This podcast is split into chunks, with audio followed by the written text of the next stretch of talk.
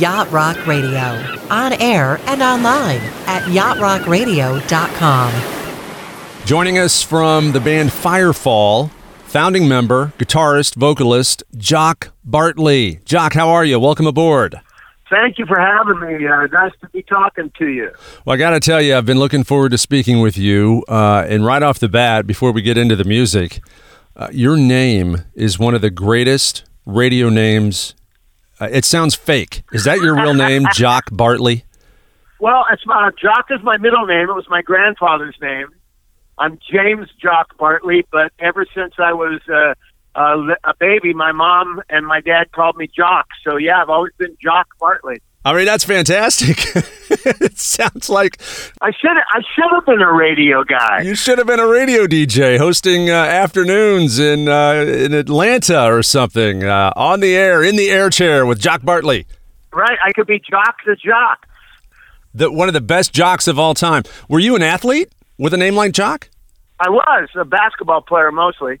But you know, it's interesting because the only the only two things I ever worked really, really, really hard on in my life was my jump shot and playing guitar, which I started when I was eight and a half years old. And by the time the Beatles hit in 1964, I'd already played like five years. So it was really cool being able to get a Beatles album and, and kind of figure out the chords and play along when I was 13 years old when you were 13, were you a better jump shooter or guitarist? Uh, I don't know. I I probably wouldn't. When I was well, you know, I was going to say when I was 16 or 18 in my basketball prime, I had a great jump shot and was the high scorer on our team and stuff. But you know, the truth is, I got to be a really, really, really good guitar player, lead guitar player, and I knew even in high school that that's what I was probably going to do and being a short guy at five foot ten, you know, I knew that I wouldn't have much of a college basketball career, even though I had a nice jump shot. So it was in high school when you. I, am guessing what grade when you were like, all right, I'm gonna I'm gonna go all in with music and guitar and put the basketball down. I didn't put the basketball down until uh, I went to college when I was uh, you know, the year after high school. But um, I started. I was in my first band when I was a freshman in high school at 14 years old, and that was uh, pretty much 1964, and you know the British invasion and the Beatles and the Stones and all the all the great bands of the 60s and the music of the 60s, and I had been I had a really famous jazz guitar player named Johnny Smith, and he was I didn't know it at the time, but he was grooming me to be the next little jazz prodigy. And after the Beatles came out, you know, God bless him. He, you know, I just, you know, the, all the jazz stuff I was learning wasn't, it was bouncing off my brain, and I'm going, I want to be in a rock band. that, well, there's there's a difference between uh, me and you because I too played high school basketball. I also wanted to be in a rock band. Uh, however, I had zero musical talent or ability. So God bless you for uh, getting into music and and being good at it and providing uh, songs with that, that have just had such meaning and to so many listeners. We'll talk about those radio hits from the late 70s in a minute. Uh, we have you on the show to talk about new music. Firefall, it's been around for decades, and you're still making music. A new album coming out December 11th called uh, Comet. And the yep. first hit from the album is called Way Back When, and that comes out here in a few days uh, this November. Uh, tell me what it's like to be in a band that this is this well known with this much uh, history that's still playing this many years later with so many founding members still in the band. Well, I know how fortunate I am to have Mark Andes, the bass player who early on was in Spirit and JoJo Gunn out in LA, and joined Firefall in Colorado, and then later, uh, you know, was in Heart for ten years and has played with Joe Walsh and Stevie Nicks and Dan Fogelberg. And Mark is a rock star, bar none, and one of the best bass players around. He's great. And uh, David Muse, our saxophone, flute, keyboard player, was the original guy who came up all the, with all those great sax and flute parts on the early records. And it's just fantastic having three out of the five of us being original because we all know that there's a number of quote classic rock bands out there who don't even have one original member. So I know how lucky I am with that. Yeah, we're getting old, and you know, and it's uh, it's it's amazing. But I'll tell you what, having so many fans out in the in the world and in the United States when we go on the road, which of course hasn't been happening much this year. When we go out on the road, I love seeing not only people our age in their 60s and approaching 70 and their 50s singing along, but a lot of times there'll be 20 and 30 year old uh, sons and daughters of Firefall fans who know all our songs and come out to the shows too. So we have a couple of generations of fans, and frankly, I have to just say the reason that is is because the songs were so great, written by Rick Roberts and Larry Burnett back in the old days, and additionally the synergy between the the six of us in the band we just sounded really unique and nobody else really sounded like Firefall and we had all those great songs that Rick and Larry were presenting us to make records with and it was uh, fantastic. You mentioned uh, the generations of people in the audience. When did it first hit you that the the younger crowd was uh, was into your stuff? Was that uh, maybe, maybe 20 years ago or is that a more recent phenomenon? Yeah, no, no, it was it was 15 or 20 years ago. And what would blow me away is we'd be up there playing Just Remember I Love You or Strange Way or Mexico or Cinderella, and I'd look out into the crowd, and here were some 25 or 30 year old uh, people out there singing along with all of our songs. And I'm going, they weren't even born when these songs were hits. uh, but, you know, uh, parents you know, parents uh, have a tendency uh, back, particularly back in those days, to play a lot of their favorite music. And I, I have to say that coming out in the '70s was perfect timing for Firefall, and to be in the fraternity that included Dan Fogelberg and the Eagles and Little River Band and you know all those great bands with wonderful songs in the '70s. Um, what a great time to be in a band and you know, how lucky for me to have all those great songs. And I mean, we put our first album out in 1976, and it became the the uh, the quickest album on Atlantic Records to ever go gold. You know, went gold in about a month and a half, just because of "You Are the Woman" in Mexico and Cinderella, and it was just a really unique sounding album. But that always blew me away because on Atlantic Records was the Rolling Stones and Led Zeppelin and Aretha Franklin and the Young Rascals and stuff, and to to have a Firefall be an album be the the, the first to go, you know, in their history was just amazing. Now that's worth saying again. So on Atlantic Records, that had the Rolling Stones and Aretha Franklin. Firefall was the fastest band to have an album go gold with their entire yep. library. I mean that that is amazing. Those are great bragging rights yeah, that's uh, it's amazing, and I certainly don't brag about it or hardly ever tell anybody about that. But I'd have that on my business card if I was you. that's his gold record on Atlantic Records. but you know, I and uh, you know, I still question that because you know Led Zeppelin. You know, come on. I know their first album nobody heard of them, but like their second album, had you know a whole lot of love or something on there. You know, that had to go gold real quick, quick. But Firefall was really blessed, and you, you know, uh, one of the one of the uh, great things, Captain Adam, was that suddenly we were on the road behind our first album, and we were playing with the Doobie Brothers, and we played the band uh, with Levon Helm and Robbie Robertson and uh, and all the all those guys. We did their last tour right before they went out and made the Last Waltz movie. Um, then we went to Fleetwood Mac for about a month and a half in 1976 behind their White Album, so that they really liked us as an opening act because we had good songs and could kick ass in you know 35 minute set. And uh, when Rumors came around the next year, we were one of their prime opening acts for the Rumors tour, which was playing in front of fifty to hundred thousand people a night. Now, I read that uh, you got your record deal. Uh, it seemed fairly quick, at least the way I read it. And you're telling me that you uh, had your first album go gold in a month. So I'm sort of sensing or, here. Or, or, I don't know exactly how quick it did, but it what they say it was the quickest ever on Atlantic. Okay, Records. maybe It not a month. two months or a month and a half, but it was really fast. I gotcha. So I'm sensing that um, the the initial launch of Firefall was a whirlwind, and you got big fast.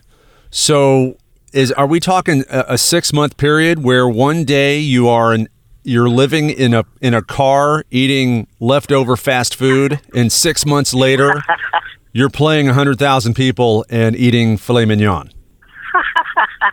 Well, I've never lived in a car, so I I don't know if if I can answer that one. But you know, um, it was pretty amazing because I'll tell you a quick little story. I was I've had a couple of really fortunate being at the right place and right time um, episodes in my musical life, and I totally fell into um, the band Gram Parsons, Emmylou Harris, and the Fallen Angels in 1973, and I was before I went and auditioned with them. They needed a guitar player. Their guitar player pretty much sucked, and in Boulder, Colorado, they put out the word, "We need a guitar player." I went and auditioned and got hired and left for the road the next morning. And, you know, two days before I met Gram Parsons and Emmylou Harris, I was painting apartments in order to pay my rent in my apartment building. And three days after, on the second gig that we ever played with Gram and Emmylou, uh, Linda Ronstadt and Neil Young walks out and sits in with us.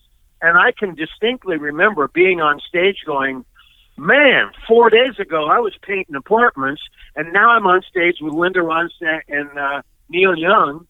And the interesting sidelight to that story is that that was the first time that Linda Ronstadt and Emmylou ever met or sang together. And of course, their voices were so different, but the blend that the two of those had, I was there for that, and it was unbelievable. That is awesome. Did you ever paint another apartment ab- again after that day?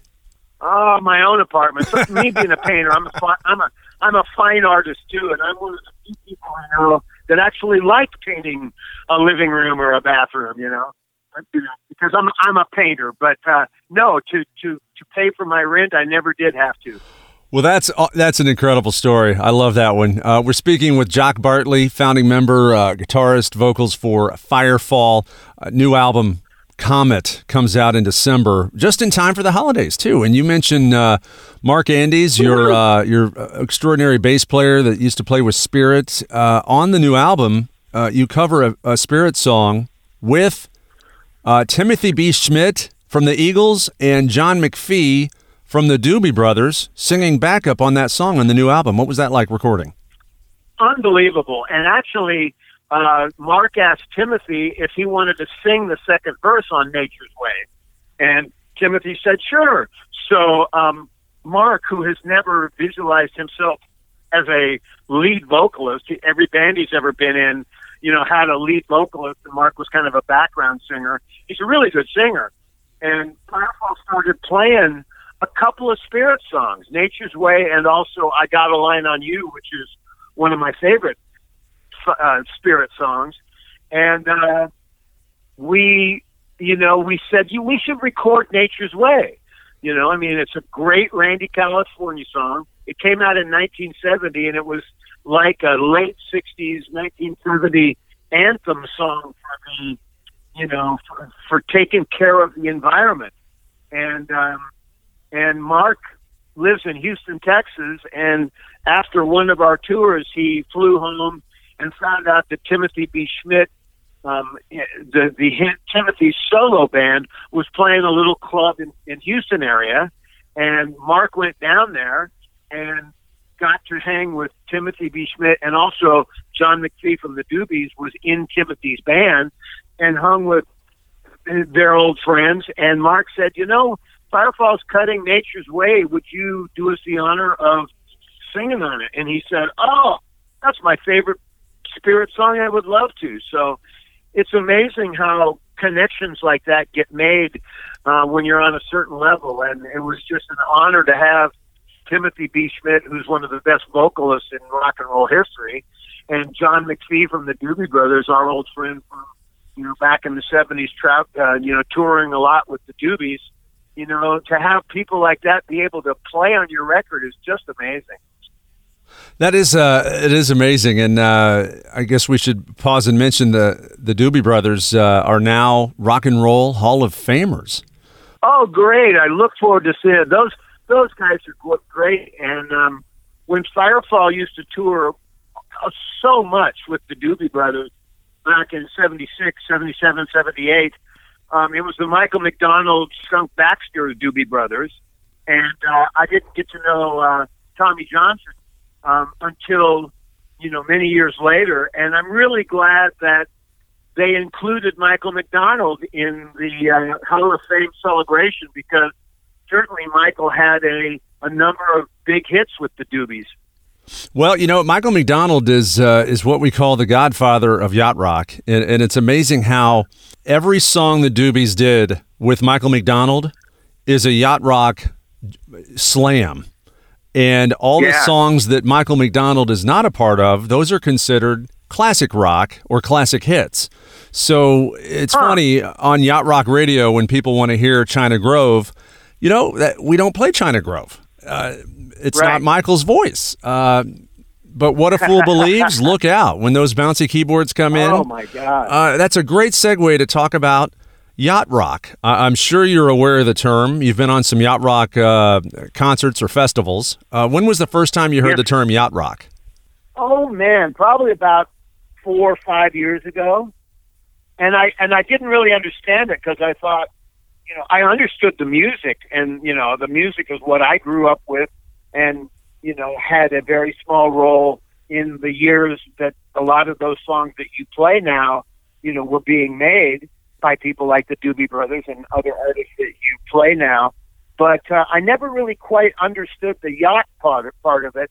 But boy, what a genre! I mean, we all grew up with that. It's great.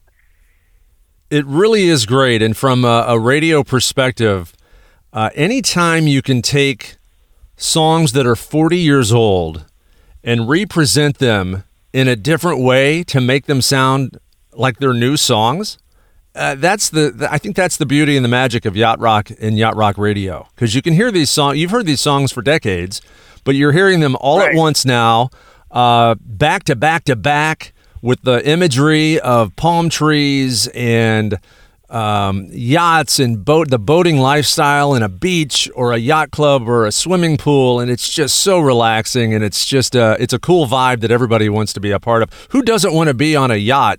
With Jock Bartley. Yeah, no kidding. hey, you forgot to mention girls in bikinis. I mean, you know, who doesn't want to be around girls in bikinis on a yacht? On a yacht, absolutely. and you've been there with the uh, the cruise ship stuff you've done. You've played those '70s uh, right. cruise festivals. Tell us a couple stories about being on a cruise ship yacht rock festival. Well, it's so amazing, and I think Firefall's done three. The the cool thing about it is the people that buy the tickets and fill up the, the, the cruise ship, you know, are A, huge fans. Um, there's like 15 bands. I didn't know the way the cruise ships worked at the time until we did our first one.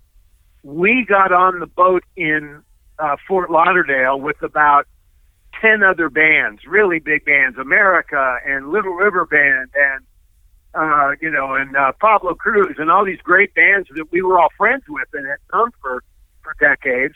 And then you sail to Cozumel or to Cancun, and then you and your band get off, and ten more bands get on in Mexico, and people listen to ten other bands on the way home, so that the tickets they buy, they can hear eighteen or twenty bands play that they grew up with, and it's just really cool because you'll walk through, you'll walk down the ship or whatever, and people will come up and say, "Can I have an autograph?" Or "Man, I saw you guys in 1977," or in Firefall's case, you know, my wife and I got married to "You Are the Woman," and you know, it's just really great to be able to be that close and to hang and you know be out in the sun with your fans.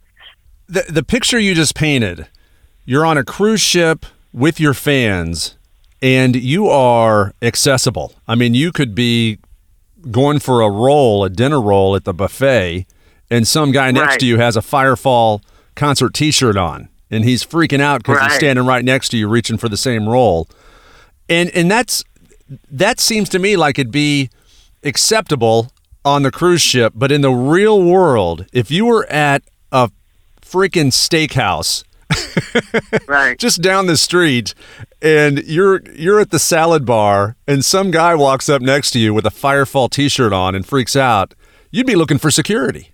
well, not really, but uh, you know, um, He didn't he didn't buy a $2000 ticket to see you. right. Well, no, but you know, um, in a lot of places, you know, like in Aspen, Colorado, or Nashville, you know, you go into some breakfast place and oh my God, there's Vince Gill and Amy Grant, or oh my God, that's Garth Brooks, you know, and fans and people generally are very respectful, and they might, you know, at the end say, "Hi, can I take a picture?" or whatever. Um, but on the cruise, everybody's encouraged to uh, to mingle, and they tell the bands going in, you know, go make yourself available, and it's really it's really great because you know they have like four or five venues, one or two outdoors on deck, and then they have a cabaret room, and then some of these cruise ships have a like a thirty five hundred seat uh, auditorium where the headliner, you know, Peter Frampton or America will play and it's really it's really great. And I hope we do another one when everything gets a bit more back to normal. Well, I can't think of anything better than uh, getting paid to do your job in the Caribbean uh, with a beach and the girls in the bikinis. Uh, and if I have anything to say about it, uh, you will absolutely be doing uh, another one. Uh, one of our goals has been to uh, either do a, a smaller scale, like on an actual yacht with a smaller group of people, do a do a radio contest where we get 20 winners to go see just three bands, maybe two or three bands, a, a Firefall and Ambrosia, um, maybe maybe an acoustic set from Steve Lukather and Toto. Um, Oh, and- boy. And, have it be a real uh, sort of that backstage pass uh, experience that you can't buy anywhere. But you get to hang out with Right. uh, with you guys on a yacht as we uh, maybe go to Nassau or the Bahamas or something. That will happen. I, I don't know when it'll happen, but I will be in touch with your management to make sure it happens at some point someday. Well, when we book our next one, we'll get a hold of you and say, "Come on out and be part of the entourage." Um, it's it's really great because um, not only if you've been around as long as Firefall has, and you know, and, and all the bands that are that are the headliners there, that you you know you're just going, "Oh my God, we get to see those guys too." You know, Atlanta Rhythm Section or, or Pablo Cruise or you mentioned Ambrosia. You know, they had such great songs. We play with those guys all the time. Um, it's just really great because not only are you meeting a lot of people and um, you know and being accessible to your fans, you're getting to hang with guys that you've known for 30 years that you hardly ever see. And uh, anyway, cruises are, are are a very cool deal, and Firefall certainly hopes to do a few more. I didn't even think about that. Uh, sort of a class reunion aspect to it with you and, and these musicians that you haven't seen in decades. You get to hang out for three, four days in the Caribbean, and uh, yeah, it's like a reunion for you. Yeah, well, that's like when uh, when we run into the Doobie Brothers. Uh, I went to a Doobie Brothers concert like two years ago in Miami. We were down there playing the night before, and they and we stayed an extra day, and we went to the Doobie Brothers, and you know, I, I mean, I knew Pat Simmons, you know, um, and Michael McDonald when I was 22 years old, and we were you know touring with the Doobie Brothers, and you know, it, it's really nice to you know, to acknowledge your, you know, fraternity as, as lucky guys that were in a band that could tour nationwide. Because, you know, there's, as you know, hundreds of thousands of wannabe band members or guitar players who would just give their teeth to be able to have a hit record and be able to go around the country and tour. And I know how lucky I am. And, you know, and it just goes back to the, the Firefall songs are really so great and you know, and so well written, and uh, you know, and the two writers we had in the early days, Rick Roberts, who wrote most of the commercial hits and wrote "You Are the Woman" and "Just Remember I Love You," and was thinking in his head while he was writing those songs. I want to get girls to call radio stations to, you know, to request my song, you know, and, and it, this was the whole kind of process to have successful songs. Whereas Larry Burnett, the guy who wrote Cinderella, his was like his process was more like a perching of his soul. It would be like, oh, there's the song, and to have two different type of writers in the same band writing tunes that people like Mark Andes and myself and drummer Michael Clarke could play on were was amazing. And it was the first day of rehearsal that we had when Rick and Larry got in. It was Mark and I and a different bass uh, drummer. Michael hadn't joined yet.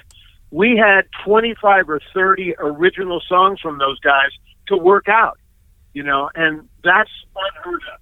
You know, when you're starting a band, you're trying to figure out, well, maybe we should write a song or two, or what are we going to sound like? And we already had songs, and we already had lead singers who were just fantastic. So Firefall was really blessed from our uh, from our first year.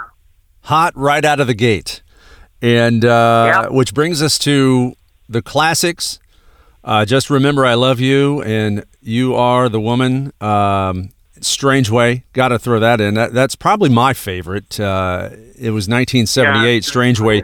I was eight years old, and for me, this is just so nostalgic because these were the songs that were on the radio when I was a kid, growing up in the late 70s. And I actually have memories of doing my homework to the song Strange Way to the point wow. where w- when I hear Strange Way, when I hear those opening notes, even today, I get this feeling in the back of my head like I'm doing my homework wrong.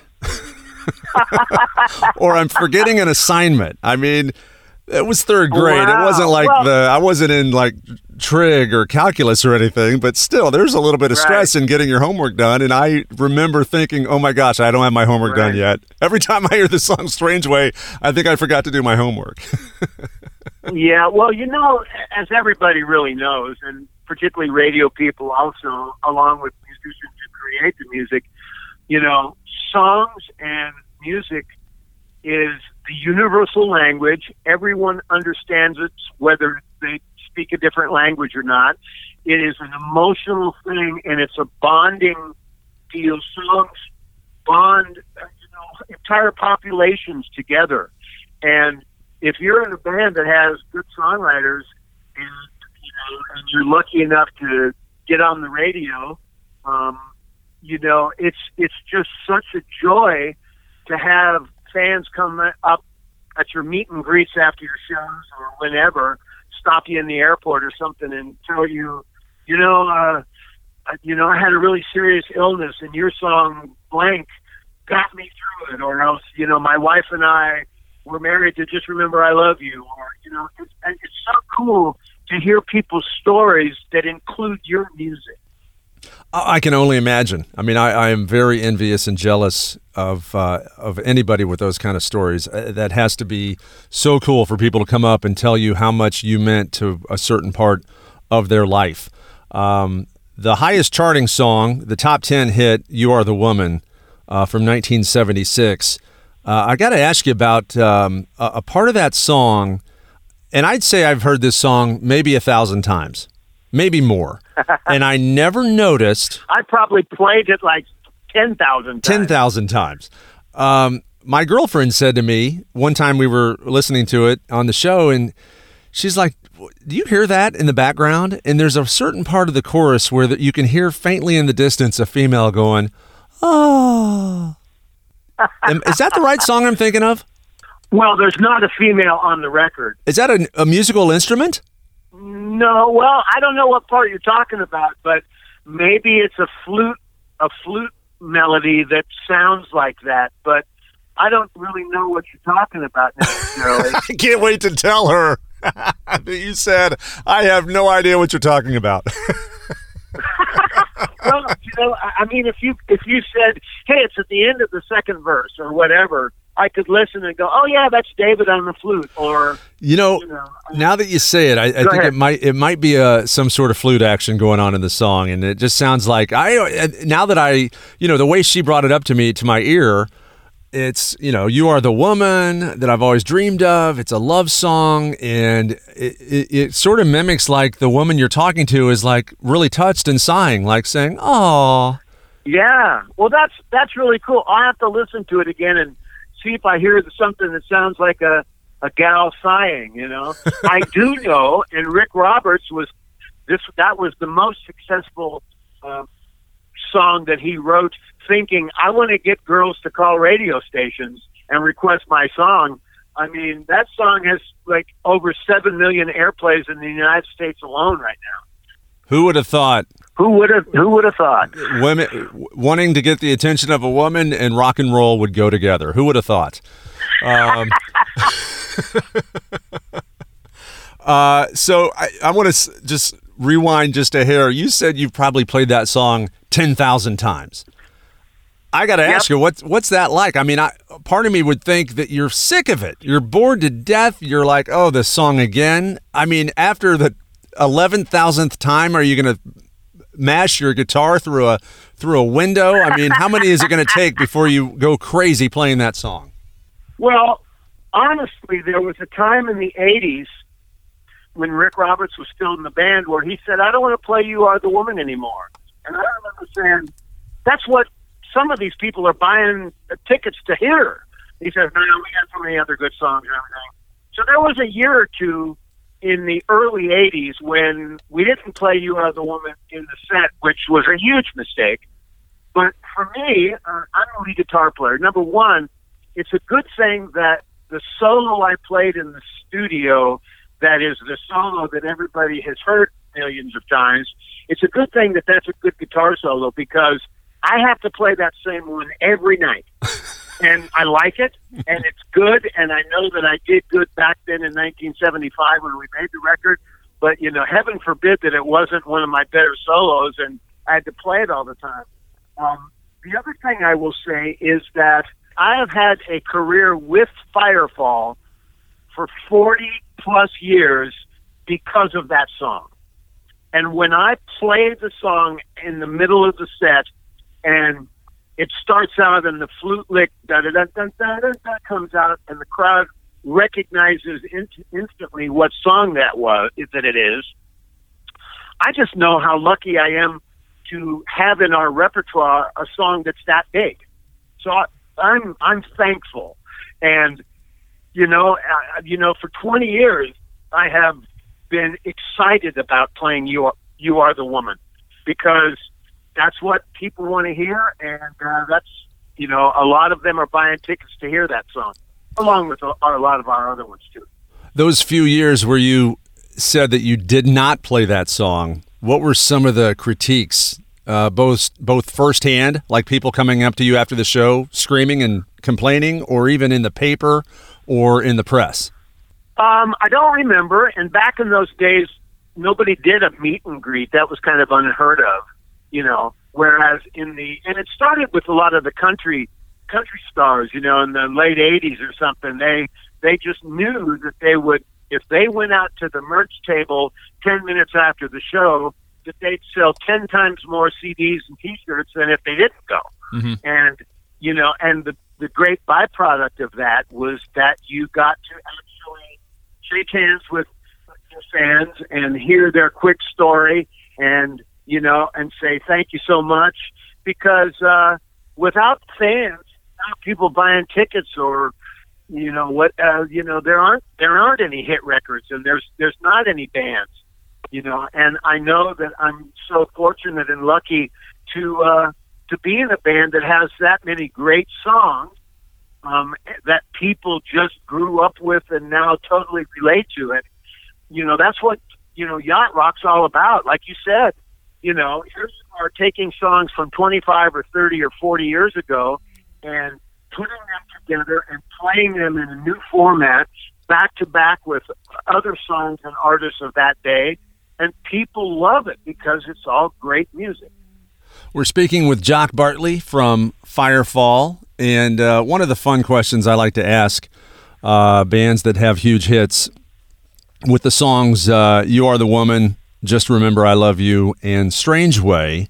Yep, our big three. Those are the big three. And I'm telling you, I mean, people know how hard it is to get a hit. Uh, with all the one-hit Right. wonders in the world, to have three of three hits that strong, and you have another three hits that were in the top forty uh, that just weren't close to the top ten the way those three monsters were. Um, Right. with a cover band and or a karaoke bar, whether it was in the last year or in the last 35 years. Give me an experience where you walked into a bar, a hotel bar, a nightclub, a karaoke bar, and somebody was on stage singing one of those hits.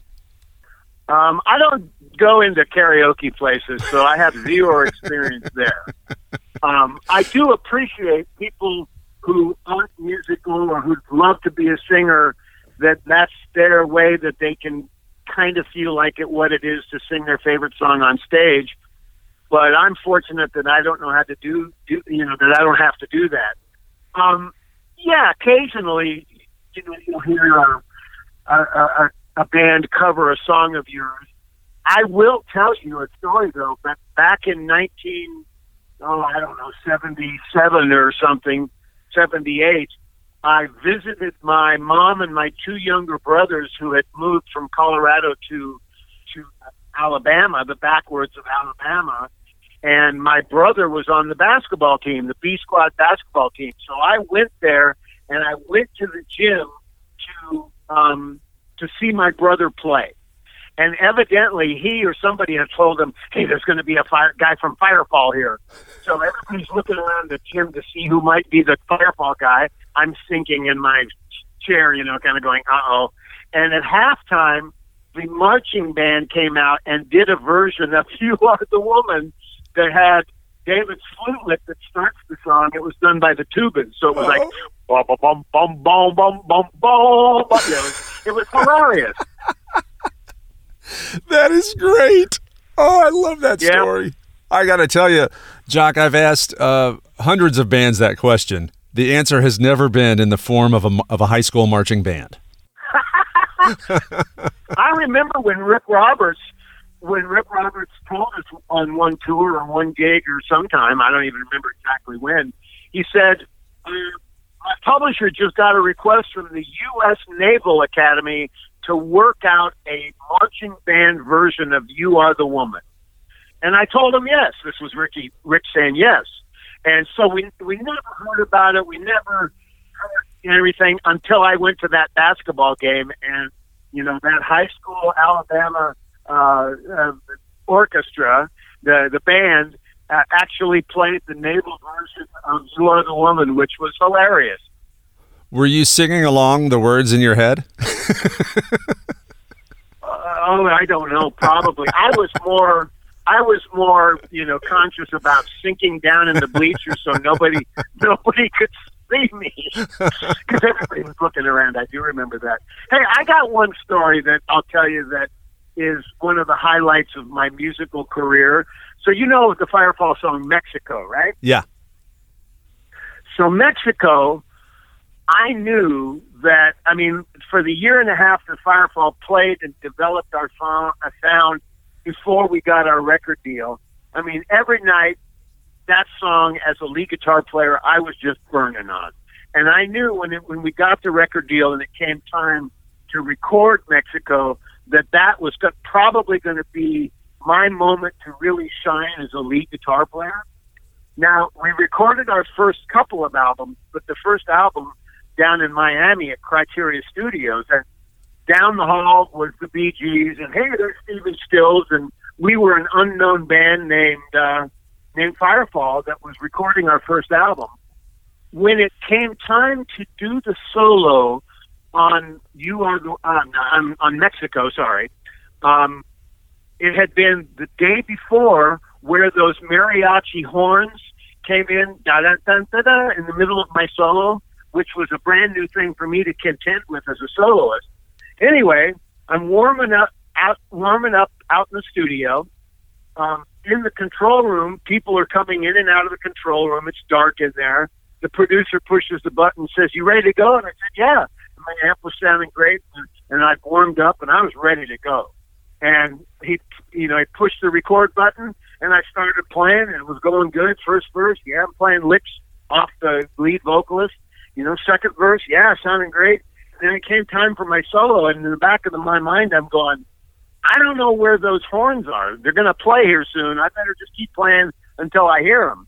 So I'm playing my solo, and then the horns play, and I stop, and then I play a little bit, and then the horns play, and then I stop, and then the, and I finish my solo, and then finish the song, and it ended up being a one take solo, and the produ- the producer Jim Mason pushed the button and said, "God, that was great! Come on in." And I said, "Jim, I had no idea where." the horns were going to play. So you can keep what I did, but let me have another pass at that solo. Let me try again. And he said, no. And I said, Jim, come on. I know I can beat that on the solo and I can play better with the horns. That was the first time I'd ever played with them. And he said, no, come in. So I kind of take my guitar off. I storm in the control room to um, to give him a piece of my mind and tell me to let tell him to let me do part of the song again. And the first person I see in the control room is my hero, Eric Clapton, who's been watching me play that song one take. Oh. And and I just, you know, because Eric Clapton, we recorded 461 Ocean Boulevard down there at Criteria in Miami, and was he was a regular at, at, at Criteria, but he was my hero, and you know, and my whole focus changed from that Fresh Cream album and hearing Eric Clapton play that ballsy guitar. Oh, he was, you know, he was hundreds of thousands of guitar players' heroes, and here he was in the studio watching me play Mexico, and I kind of just turned into Jackie Gleason, humming a humming a humming, you know. And he stood up and said, "Keen playing, man, keen playing," and walked out. And that's the only time I ever met my hero but it was a good thing I didn't know he was there because I wouldn't have been able to play or even hold my pick, you know. So that's my Eric Clapton Mexico story. That is uh that's amazing that you didn't know he was there and that you got to meet your hero and that you nailed it. So his his And only impression nailed of you is that you nailed it. yeah, you know, I didn't I didn't mess up once, and you know, and you're in the studio and you're trying to play a solo, you know, that has never, you know, it's going to be on that record forever, you know, and it better be pretty good. And you know, same thing with "You Are the Woman," the solo, and "You Are the Woman." I didn't really know what I was going to play when I got out there and to play that. And you know, it took me a couple of times to kind of figure out it was, but then boom, there it was, and it was it was a perfect solo for that song. Um, as a lead guitar player, you kind of never do know, but yeah, to me, to have to have your hero Eric Clapton watching you play real good, I mean, how often does that happen? Like never. Well, from hearing that story, I'm an armchair uh, psychologist. I will tell you that Eric Clapton hates you because you're so good at guitar. He left. You never saw him again because he saw you as a threat. No. That is a great story. Yeah, and you know, to be in a situation to have stuff like that happen, or be in the room when Emmy Emmylou Harris and Linda Ronstadt meet and sing together for the first time, or stuff like that. There's, I just look through back through my career, and uh, I'm just humbled and thankful, and go, "Wow, all that stuff happened." I'll tell you one more really quickly. So um, I wrote a song for suicide prevention back in the late '90s. I was asked to write a song to uh, try to raise a little money for uh, a suicide hotline that was going out of business. So I wrote this song, and they put it on an album. and made a little money and stayed in business. And then I thought, well, what do I do with this song? And uh, I knew so many people that I went to Nashville and I did a couple of suicide prevention benefits. And Michael McDonald was my headliner both times down in in Nashville, and uh, David Pack from Ambrosia was there twice. Wynonna Judd was on the second one. But anyway, we're playing at the Bluebird in Nashville. You know, a little 112 seat little club.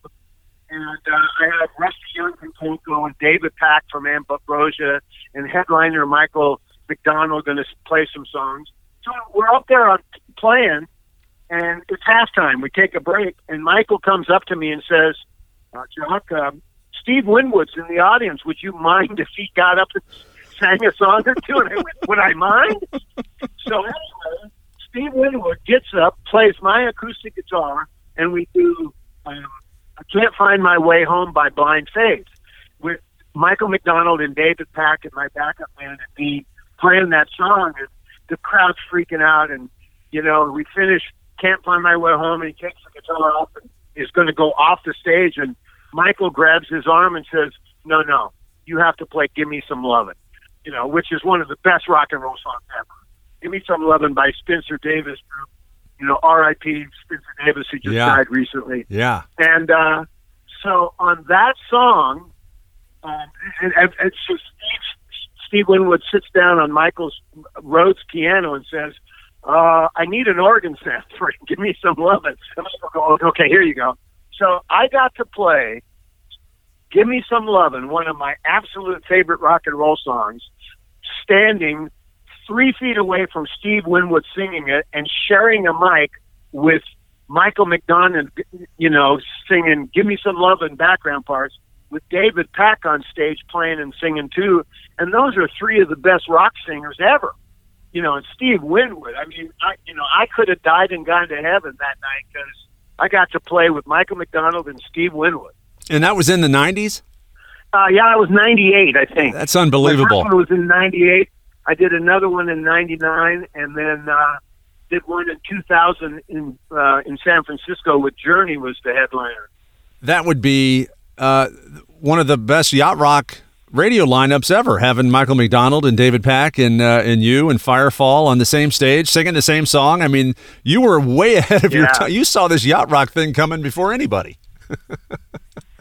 Yeah, well, the the cool thing is, is that I played a and Firefall played a small role in that fantastic music of the '70s, and we we had enough hits and had a big enough hit with "You Are the Woman" to to open shows for the Doobie Brothers and the band and Fleetwood Mac, and then the Rumours tour, and, you know, Pablo Cruise and and uh, you know, and uh, there were so many amazing shows we played, like the Allman Brothers, Jeff Beck and Firefall, or you know Fleetwood Mac, Bob Seger and Firefall, and you know just um, amazing how fortunate you know things you know things happened back then, and it's all uh, again back to the songs. If you don't have the song or the singer to sing them, you know it doesn't matter how great your guitar player or your drummer is. It's like you don't got a lot. You need a good song. Jock, we do uh, a public affairs uh, radio show as well. I, I, want to ask you about that uh, suicide prevention work you did. Are you still involved with that?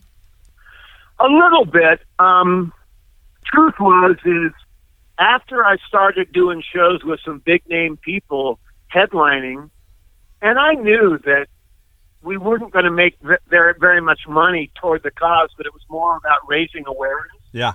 You know, and I and I was very fortunate to um, be part of the the push to get a national 800 suicide hotline back when David Satcher was uh, Attorney General. Or uh, yeah, was it Attorney General or anyway? Um, it, I think it was during the Carter administration.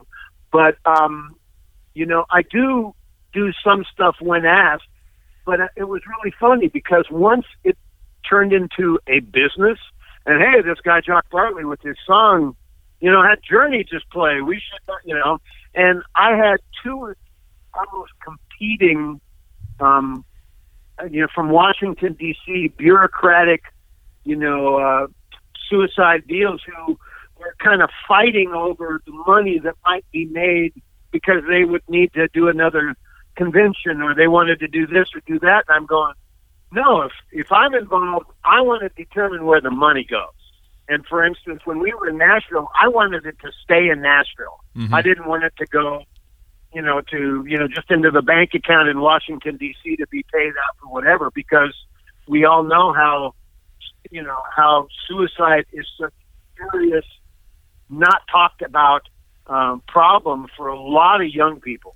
And back in those days, in the late '90s and early 2000s, um, you know, suicide was like the sec- second or third leading cause of death between the ages of, uh, you know, 16 and 25. And you're going, man.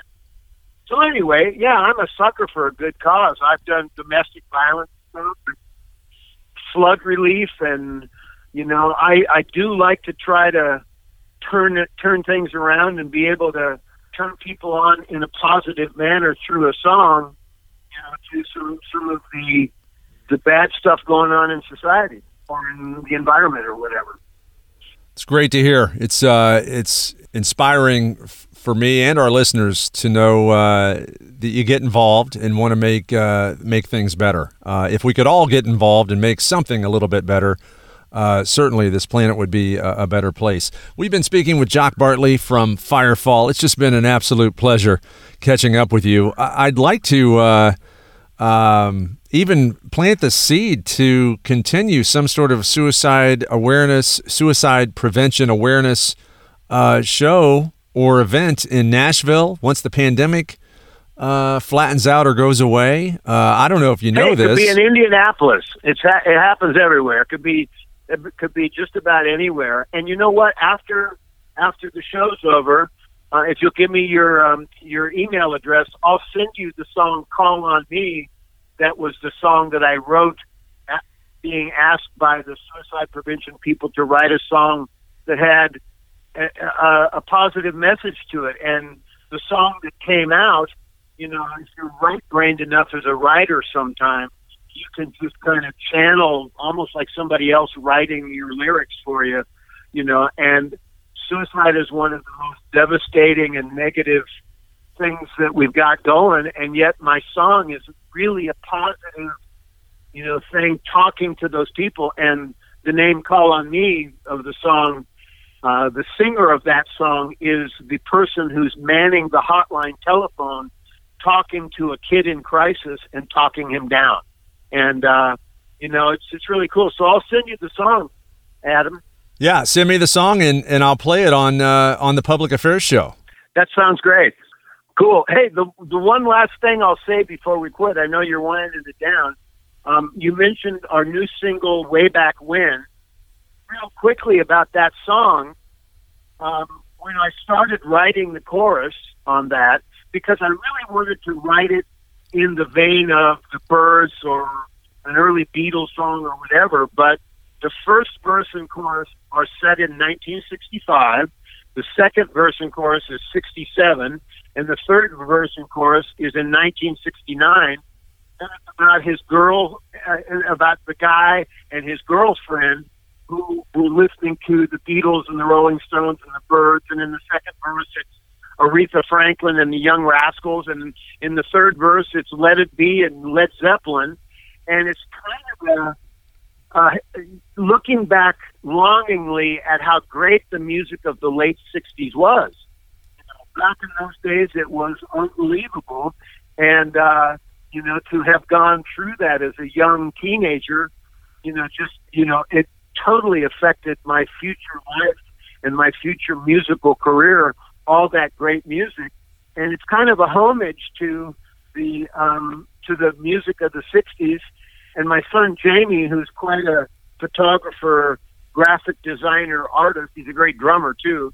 Um, I he made the video, and I, told him, "Here's what I want for the verses." And you know, I want pictures of you know the Stones or Aretha Franklin or Marvin Gaye or you know uh, Creedence Clearwater, you know all this kind of stuff. And and I want it to be a pictorial kind of a documentary of the music that inspired this song. So anyway, way back when is uh, near and dear to my heart because it's like me looking back at how great the music was in the late '60s, and of course the '70s. Not in that song, but I, you know, I'm humbled to have been a small player in the uh, in the music of the '70s because when you think about, you know, the Eagles and Little River Band and Fleetwood Mac and ah, just all those Doobie Brothers, all those great bands you know, we got to tour with them all and got to know them pretty well.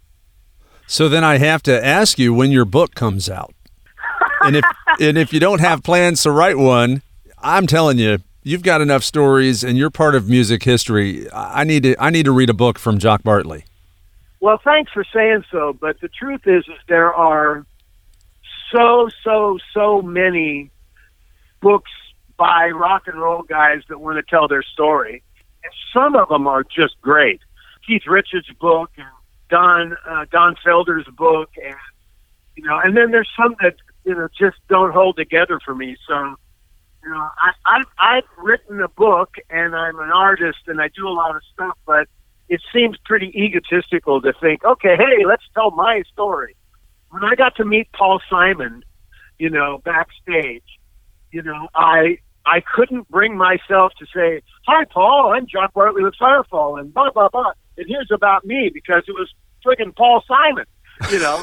and it was like, you know, and I remember putting it up on Facebook, the picture. You know, people saying, "Well, why didn't you tell him who you were?" And I went, "My God, that's like trying to, you know, impress Paul McCartney or something." It's like, no, no, no, I'm not that big of an egotist. But at the same time, I was so thrilled to meet one of my heroes, Paul Simon, and I told him, you know, I learned how to fingerpick because of you. So as far as he knew, you were just some just some guy that plays guitar in your basement? I don't know. I mean, he already had his coat on. It was winter, and he was getting in the limo, and I was the last person in line to shake his hand. And I knew that I didn't want to take too long, and I should have said, you know, I'm I'm Jocker with the band Firefall, and uh, you know, you know, we just love your stuff. I could have said that, but I didn't.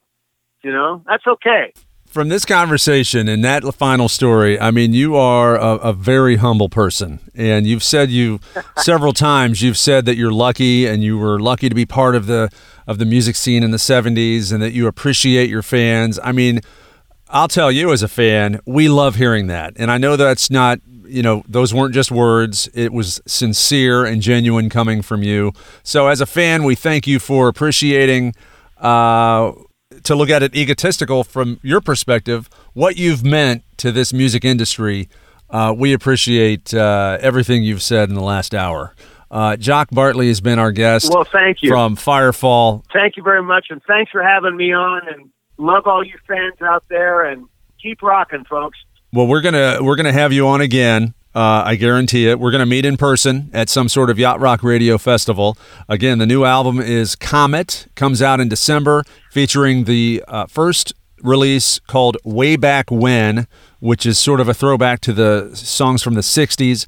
Uh, it sounds great. How can our listeners, uh, I guess, download it or get it? Uh, it? You mentioned your son made the video. Is that going to be on YouTube? Our record label is uh, releasing the song and you can go to firefallofficial.com, but it's uh, the the video and the song are going to be on uh, uh, on on YouTube and probably Amazon and hopefully a lot of places. And you know, it's a it's a real upbeat, happy song that uh, our friend John Jorgensen, the guitar player from uh, Death band and Elton John's band, and one of the best guitar players in the world.